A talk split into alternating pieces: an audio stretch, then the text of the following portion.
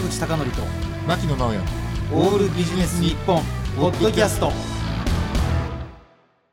坂口貴則と牧野直哉のオールビジネス日本、本日のゲストは The Art of Mankind のギタリストウーミンさんと、そしてケンカワさんです。よろしくお願いします。お願いします。お願いします。もうウーミンさんはもうね、今回ごかいめですよ。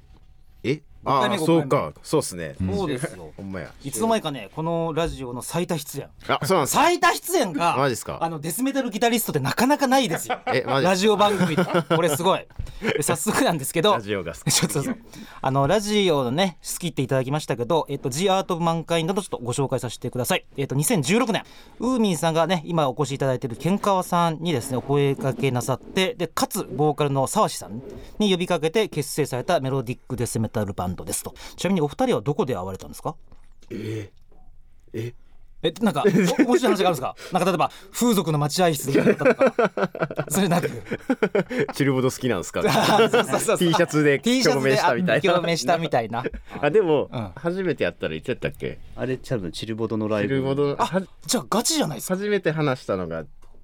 ちゃんと話したのチルボドののライブ、ちょっとじゅうねんまえちょっとお二人一瞬待っていただけます、はい、これリスナー普通の人が聞いてるんでチルボトって多分分かんないと思うんで、チルドレオブボトムっていう、えーとまあ、バンドがあって、でその来日ライブに行かれたってことですか、うん、ですよね。にせんじゅうねんぐらいも う, もうじゅうねんくらい前。あなるほど、うん、じゅうねん、うん、でも俺東京来てからなんでにせんじゅうねん、えー、にせんじゅういちねんか、それぐらいですね。そうですね、そのくらいですね。でじゃあちょっと半ばあの T シャツでこう意気投合したって近いとこありますね。いやなんかもともとその界隈というか、うん、友達の友達みたいな感じでもともと知ってたし、ケン、うん、さん結構そのインターネットで有名な人やった、うんうん、ニコニコ動画とかでもともと知ってたんで、はい、なんかあのメタル弾いてる人がいるメタル弾いてる人っていうところから、まあ、じゃあバンドの結成に至ったのがにせんじゅうろくねんで、えーとまあ、いわゆる、まあ、メロディックデスメタルバンドで、うん、にせんじゅうななねん、えーと、ベースの小賀さんとえー、とドラムのオマさんが加入して精力的な活動を続けていらっしゃいます、えー、先ほど申しましたがウーミンさんには昨年のくがつと今年のさんがつにもですねこの番組にご出演いただいておりまして、今回ごかいめとなります。ついこないだじゃないですかね。で、えー、と今リスナーの方がまあ聞いていらっしゃる中でメロディックデスメタルバンドって来てるんですけどね、はい、ケンカワさん教えてください。メロディックデスメタルって何ですか？メロディックなデスメタル、そのままじゃないですかっていうついによかった、はい、いただきました、はい、打ち合わせしてないけど、ね、よかったまあこういう風なですね、えっと、メロディックデスメタルバンドっていうのがなかなか聞いたことがない方もいらっしゃるかもしれないので、あの僕がですね、えー、と今週来週にわたりましていっきょくずつ曲をちょっと選びましたんで、ぜひ皆さん聴いてください、うんえー、では早速 The Art of Mankind の曲をお送りいたしましょう。 The Art of Mankind でブラッドオーシャンです。ポッドキャストをお聞きの皆さん、著作権の使用許可を得ていませんので流すことができません。申し訳ございません。お送りした曲は The Art of Mankind のブラッドオーシャンでした。あの以前僕はにせんじゅうはちねんに、えーっとまあ、皆さんのバンドを初めてライブで見たんですけど、その時にすごく印象的だったのはあのこの曲の構成自体がもうほとんどライブ無視してますよね構成曲の難しすぎるでしょこれ。ああまあまあまあこれ、これすごいなんかライブ見てる時にあこれ本当にもうレコーディング向けの曲でこれすげえこれ弾いてるんだっていうのとまあこれは私は何回か言いましたけど、なんかやっぱりこうなんていうか今までのメロディックデスメタルに加えて、まあ、日本流のこう解釈を加えているなっていう感じが非常にこう印象的だったんですが、はいはいあの今多分リスナーの方も聞いてね初めてメロデスを聞いた人はちょっとびっくりしたかもしれませんけど、いわゆるメロディックなデスメタルっていうのをより具体的に言うとウーミンさんどう言えばいいですかね？えーうん、それ答え用意してないんですか具体的に言われてもな、うんえー、じゃあえっとどうですかこれはスウェーデンで生まれたって考えたらいいんですか？あ、うん、発祥はやっぱスウェーデンなんですかメロデスって。多分そうですね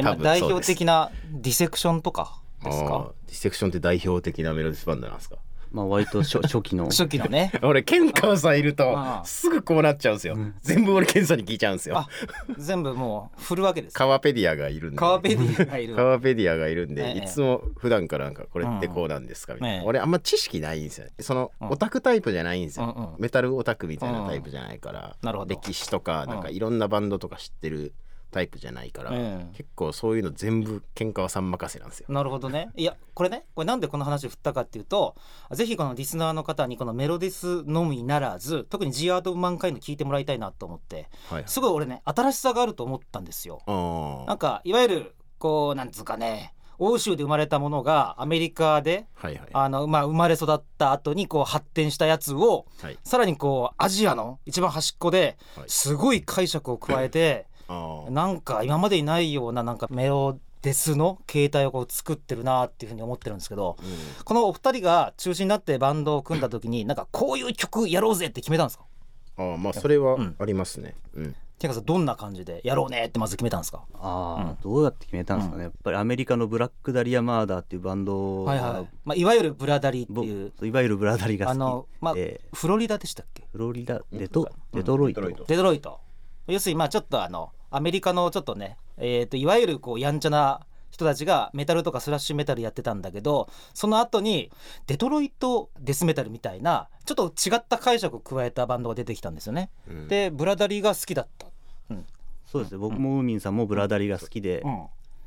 でもまあ別にブラダリみたいのやろうよって始めたってわけでもないんですけど、うんまあ、ブラダリがみたいのがベースになってて、そこにまあ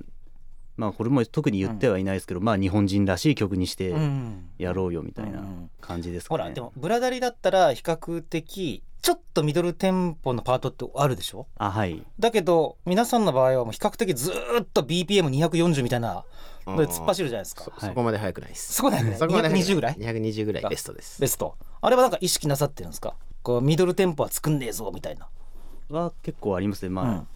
ウーミンさんの言うとこのかったるいパートがない曲にしようっていうところから言って、まあ、ミドルテンポの曲作っちゃったら全部かったるくなっちゃうんで、はいはいはいはい、悪口じゃないですよ。悪口じゃない。あの特定バンドの個人のこのいやその言ってしまえばその、うん、お国によってというかなんか住んでる地域というかやっぱアメリカ人と日本人って全然好きな音楽違うわけじゃないですか。違いますね。うん、ブラダリはアメリカ人やからそのアメリカ人が好むアメリカ人が作ってるわけだから当たり前ですけど、うんうん、そういうパートが入ってくるわけじゃないですか、うん、でなんかそのかったるいパート俺はいらないと思ったんで、うんうん、あんまり日本人はやっぱ速くてメロディアスなものをすごく好むっていうのが分かってるし、うんまあ、かったるいパート好きな人もいると思うんですけど、うんうんうん、まあだから自然な流れですね。その意図して絶対入れないぞっていうのじゃないんですけど普通に作ってる間に入る余地がないというか。なるほど、うん、悪口じゃないですね。いや悪口じゃなくてねでほら特に日本の場合ってメタルミュージシャンとかデスメタル系のミュージシャンでも話してるとすごい聴いてる音楽がなんかあそんな違う音楽聴いてるんですねっていうケースがあって、例えばある方は長渕剛聴いてるって言ってたし、ある人はあのー、なんだっけサザン聴いてるって言ってたし、ある人はアニメソング聴いてるって言ってたしある人はイングベイ聴いてるって言ってたし、はい、そのごちゃ混ぜの文化の中が多分新しいのを作り出すこう土壌になってるんですかね。ああ、うん、まあ確かに聴いてる音楽がわりかし反映されるかなっていうのがありますね、うん、なんかあんまり俺そのブラダリは普段ブラダリブラダリ言ってますけどその別にメタルを聴いてメタル作ってるっていう感覚が全然なくて、うん、メタルの影響を受けたメタルみたいなのが結構それって誰でもできることなんで、うん、だからそれよりはなんか自分が普段聴いてるそれこそヒップホップとかラテンとか、うん、まあアニメソングとかそうですけどなんか普段聴いてええなって思ったような曲とかが普通にそれを意識してそのメタル作ろうと思ってメタル聴いて勉強しようみたいなのって結局素通りしちゃうんであんまり自分の血肉となんないなっていう感じがあるんで、うん、なるほど。だからそういうところかな。ほらしかもほらメロデスって言ってもスウェーデン系のメロデスとアメリカ系のメロデスと日本のメロデスってメロディーの作り方が全然違うでしょ、はいはい、だからなんだろう例えばえー、と欧州でいうとエンペラーがメロデスって言われたところでちょっと日本人としてはちょっと違和感ありますよね。うーん あ, あれってメロデスかみたいな思いません？あこれはディスることになるからあんまりうなずきがたいですか？ふたり。いや俺エンペラー全然聞いたことないんですよ。ちゃんとこういうのボロが出ちゃうんですよなんかカーカスカーカスはあれはメロデスに入ります？カーカスは、うん、あのー何でしたっけハートワークってアルバムだけはメロデスに入りますね。あ、だ、えっと、ギタリストが本気になって作ったあのアルバムあのマイケル・アモットってあの、はいはい、アークエネミーに入ったギタリストが入った時の、はい、あのアルバムだけはメロデスです。あのちなみにあのアークエネミーはメロデスですか？はメロデスでいいと思います。えあれは普通のメタルじゃなくあー、もう最近のは普通のメタルなのかもしれない、ね、ちょっと待ってください。今あのスタッフの方の顔色見て分かったんですが、ちょっとあの我々さんにんだけ暴走しているようで、これもただのメタルオタク、通常のメタルオタクのなんか講義になっています。話ちょっと戻しましょう。ケンさんいると広がっちゃうから、えっと、そうなんですよね。であの今にせんじゅうろくねんにって話ありましたけど、えーとね、その当時の音源と一番新しく出たのが、えー、とブラッドオーシャンなんですけどいやこれ本当に音良くなったと思いません？音？音。ああ、ありがとうございます。これ相当、あとやっぱりドラムパートが特にすごくこう向上したような気がするんですけど、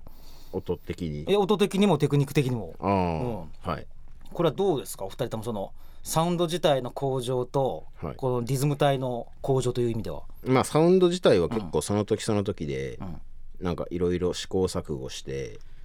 なんかこういう音がいいなみたいなのを、まだそのミックスマスタリング自分でやってますけど、まあ、別にその道のプロってわけじゃないので、うん、まだこれからもっとよくできるんじゃないかなっていうのは思いますね。ケンさんは、うん、まあミックス、そうですね、とかウーミンさんがいつもやってるので僕はあんまりタッチしてないんですけど、うんうん、でもやっぱりだんだん良くなってるっていう、やっぱりそれは回数重ねてるだけツボを抑えたものになってきてんじゃないかなと思いますね、うん、あのね、曲作りがこのよねんかんとかごねんかんで変わったとかいうのはあるんですか？あ、曲作りに関しては結構変わりましたね、うん、なんか最初は好き勝手というか、うん、同じルーツにありながらそれぞれがこう持ち寄るみたいな感じやったんですけど、うんうん、その最初の イーピー からファーストアルバムとかって出してる間にその、その自分の思ってる策略としてケンカワさんの曲を、まあ、これ何回も言ってますけど、うん、そのいっきょくめとかラストとかタイトルチューンだったりとかビデオにするとか、そういうところにケンカワさんの曲を必ず据えることによって、これがアート・オブ・マンカインドだよっていうことをこうみんなに聞いてもらうっていうのをこう続けてると、そのみんなの思うアート・オブ・マンカインドらしさとか自分たちが思うアート・オブ・マンカインドとはこれだよっていうののすり合わせができてくるんで、うん、それがその自分たちの中でもこれがアート・オブ・マンカインドだっていう音楽の作り方に関してこの数年間で結構こう見えてるところがだいぶメンバー間でも近くなってきたかなっていうのはありますね、うんうん、これがアート・オブ・マンカインドだっていう気持ちで作ってると思います。なるほど。あのね、これね、アートの世界であの村上隆さんっているんですよ。で村上隆さんはあの日本っていうのがもう芸術とか音楽の中で一番実は世界の先端だっていうことを語ってて、でなぜかというとこうアメリカみたいにこう自分たちが絶対王者じゃない、でかつあのヨーロッパみたいに伝統もないんだけれども、そのごちゃごちゃした中ですごい新しいものが生まれてるっていうのが村上さんのこう主張なんですね。でね、僕その中で言うと本当にこう The Art of Mankind は世界の歴史の文脈的にもすごい新しいことやってると俺は思ってるんです。ええように言うなこれマジでマジでだってあのブラストビートとか単純にこう使ってあのリフを刻むだけじゃなくてメロディーを必ず絡めて、お二人が異常なチョーキングと異常なビブラートやるでしょあれはすごいすごいこう新しい文脈だなと思うんですけど、はいはいはい、どれくらいああいうのって狙ってケンカさんやってるもんですか？いや、うん、あんまり聞く側にこう、うんうん、あどうだ新しいだろうみたいなことは考えたことはないですね、うんうん、例えば今リスナーの方が初めて The Art of Mankind の名前を聞いた場合は、まあ、本当は シーディー 買ってほしいんですけど、例えばサブスクで聞くとしたらどこら辺から入っていけばいいですかね？いやもちろんそれは最新作のブラッドオーシャンだということなんでしょうけど、なんて言うんやろ、うん、そのブラッドオーシャンがやっぱりその今まで自分たちが作ってきた上でのアート・オブ・マンカインドらしさというか、うん、アート・オブ・マンカインドの今まで作ってきたものの全てを進化させた曲っていうのがこう研ぎ澄まされて、今の最先端のアート・オブ・マンカインドらしさはブラッドオーシャンだと思うんで、うん、まずそこから聴いてもらえば、なるほど、まあまあその前段階がゴッド・オブ・スローターっていう イーピー ですけど、うん、それに関しても別に何かクオリティで劣ってるとは思わないし、まあ新しいのから順に聴いていけばいいと思うし、ファーストアルバムはファーストアルバムで今聴いてもあええなって自分でも思うんですよ。あの海さん質問があります、はい、まあ、いくつもメロデスってバンドありますけど、まあ、例えばエンペラーとかの例外を除いたら初期作品とごねんごとかじゅうねんごってめちゃくちゃ違ってるじゃないですか、うん、例えばなんだろうな、インフレームスとかって最初の作品と今の作品ってもう分かりやすいぐらい変化してきてるでしょ、はいはい、ああいう変化っていうのはどうなんですか？いやそれはもうすごい最初の方からファーストアルバムからセカンドアルバムを作る段階でもうすでに俺たちは言ってたんですけど、もう変化はしたくないって、進化しようって、なるほど、なんかあの海さんそれ決め言葉だからもう一回言ってもらっていいですか。え変化はやめよう、進化しよう変化はしたくない、はいはい、しよう進化しよう、はいはい、もうブレたら違う、うんうん、それなら他のバンドをやりゃいいだけなんで、うんうん、それこそ僕にしろ健川さんにしろボーカルの沢氏にしろ、うん、それぞれソロプロジェクトが正直一人でもやろうと思えばできる人たちなんで、うんうん、じゃあアート・オブ・マンカインドとして一つ指針を示してこれをやっていこうっていうのがブレた時点でもアート・オブ・マンカインドである意味がないと僕は思ってるんで、なので変化はしないです、うんうん、アート・オブ・マンカインドらしさ、みんなが求めるアート・オブ・マンカインドみたいなのをずっと、うん、進化させていく。もう理想は本当じゅうねんごもにじゅうねんごも同じことやってたりです。そのまあちょっとウーミンさんの変化ではなく進化っていうのをちょっと違う言葉で言うと健川さんどう考えたらいいんですか。わかりやすく言うとわかりやすく言うとわかりやすいでしょ、はい、俺いやいやわかりやすかったですよ、はい、まああんまりこの曲調とかスタイルは変わらないで、うん、どんどんこう、まあ、クオリティが上がってくるみたいな、うんうんうん、ことじゃないかなと思ってやってますね、うん、あのちなみに健川さんの作る曲ってあの複雑さをわざとやってるんですかいやもう本当にそのそれこそファーストアルバムとか作ってた頃は本当無意識というか自分の中でこれがいいなって当時思ってたようにやったらすごい複雑になっちゃって非難合々ですよ非難合々いや俺だからねにせんじゅうはちねん当時あれよくライブで再現するの難しいなだろうなと思ってましたよ。再現できたと思ってないもん俺らああやっていながらこんな無理に決まってるやろっつってあえあれはちょっと難しさのフェティシズムみたいなのがあるんですかみたいなものがまああったのかもしれないですけど、まあ、それでまあそのライブを重ねていくうちにライブではここまで再現できないっていうのがだんだん分かってき て, ってきて、ええ、それでだんだんこうもっとシンプルにしていこうっていうのを意識して最近は作るように、うん、なるほど。でも多分傍から聞いたらあんまり変わってないのかな。なんかそれも結構うちの面白いとこかなと思うんですけど、俺にしろ健川さんにしろもうさんじゅう過ぎるまでバンド経験がほぼなかったんですね。言われてましたよね。そうだからそこが加減が健さんが全然分かんなかった。あ、まあ、ご自身のレベルとあの他のメンバーのレベルを同一に考えてしまうってことですか。いや健川さんも弾けてなかった。いや僕自身も弾けなかった弾けてなかったんですよ俺の方が弾けてるやんけみたいな時もあったし、えー、要は正直俺たち音楽は家で作るんで、うんうん、それを言うにじゅう代ずっと過ごしてきたんで、うんうんうんうん、家で音楽作ったものをみんなでじゃあこれ弾こうぜっつってスタジオ入ってライブでやってて、あれなんか思ったより難しいなみたいな、うんうん、そういう経験普通多分バンドやってたらこれ難しいなみたいな感覚誰でも感じると思うんですけど、俺たちそれをさんじゅう過ぎてやってしまったっていうのが、なるほど、うん、ジャーマンプログレとかってすごい難しくなった後に極端にシンプルになるとかいうので繰り返すんですけど、今後めちゃくちゃシンプルなリフになったとかする可能性はあるんですか。うーんめちゃくちゃシンプル、うん、どれぐらいシンプル。スリーコードのヌンチャクみたいなないでしょないでしょヌンチャクは冗談ですよ。何度も言いますがアート・オブ・マンカインドらしさを追求してるんで音楽性自体は絶対変わらないし、それをなんかそのライブでの再現性とかなんていうんですか、うん、難しいな。うーんとまあいろいろこう気づくところがあるんですよね、うんうん、いざやってみて、うんうん、無理だなみたいな気づく時があるんで、うんうん、まあ変わんないです。変わんない。変化しないです。あの海さんね、これなんでこのライブの再現性って話を振ったかというと、えっとにせんじゅういちねんのろくがつにこれ東京としては初の ツーデイズ でいいんですか。そうですね。ねライブがあるということで、えちょっとお知らせなんですが、にせんにじゅういちねんのろくがつじゅうににち、こちらが土曜日ですね。で渋谷ギャレット。でにせんにじゅういちねんのろくがつじゅうさんにちはこれは日曜日。で新宿ワイルドサイド東京でに夜連続公演ということなんですけれど、はいまあ、ちょっとこれが、まあ、無事多分開催されることをちょっと期待はしているんですが、じゅうににち土曜日のこの渋谷ギャレットはどういうふうなイベントなんですか。いやこれは去年もいっかい出たイベントなんですけど、はいはい、なんかアイドルが出たりだったりとかメタルコアバンドが出たりだったりとか、うん、まあ比較的客層は若い系な。え海さんちょっと質問いいですか。なんですか。あのメタルコアってね、ある人からすると邪道と言われてますよね。どう思いますあのジャンル。えー、今そこを広げるんですか。どう思いますメタルコア。いや、うん、メロデススピリットのあるメタルコアは個人的には好きです。あなるほど、は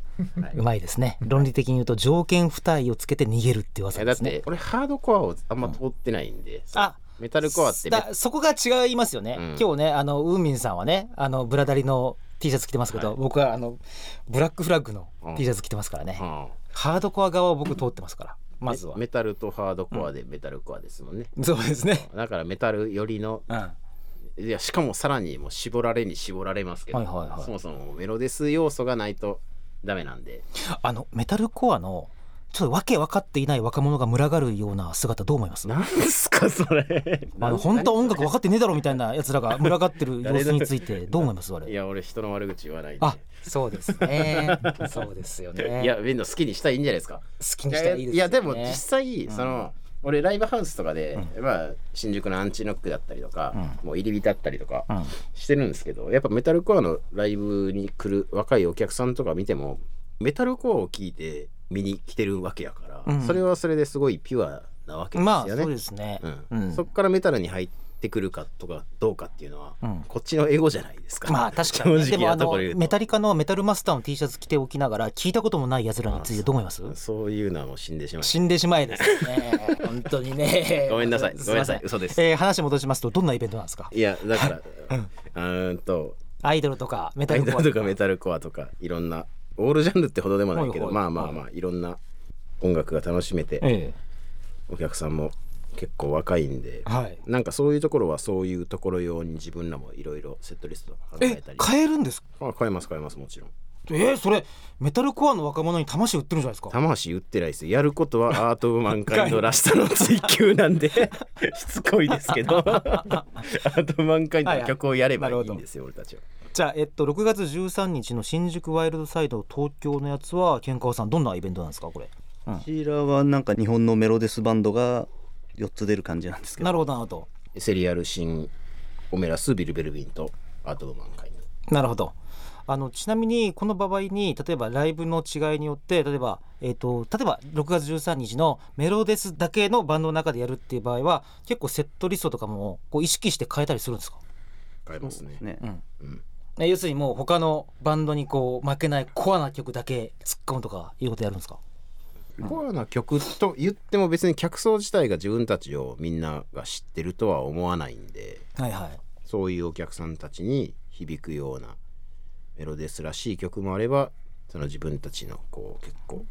独特な感じも出していきたいしっていうそのバランスはもう常に考えてますね。わかりました。じゃあ、 あのちょっと状況によって変更になる可能性もあるので、まあ、Twitter やウェブサイトなどをチェックしてもらいたいと思います、はい、で残念ながらお時間が来てしまいました。お二人にはまだまだお聞きしたいことがございますので来週もお越しいただけますでしょうか？よろしくお願いします。お願いします。今週のゲストは The Art of Mankind のウーミンさんとケンカワさんでした。来週もよろしくお願いします。坂口貴則と牧野直哉のオールビジネス日本ポッドキャスト、今回はここまで。次回もお楽しみに。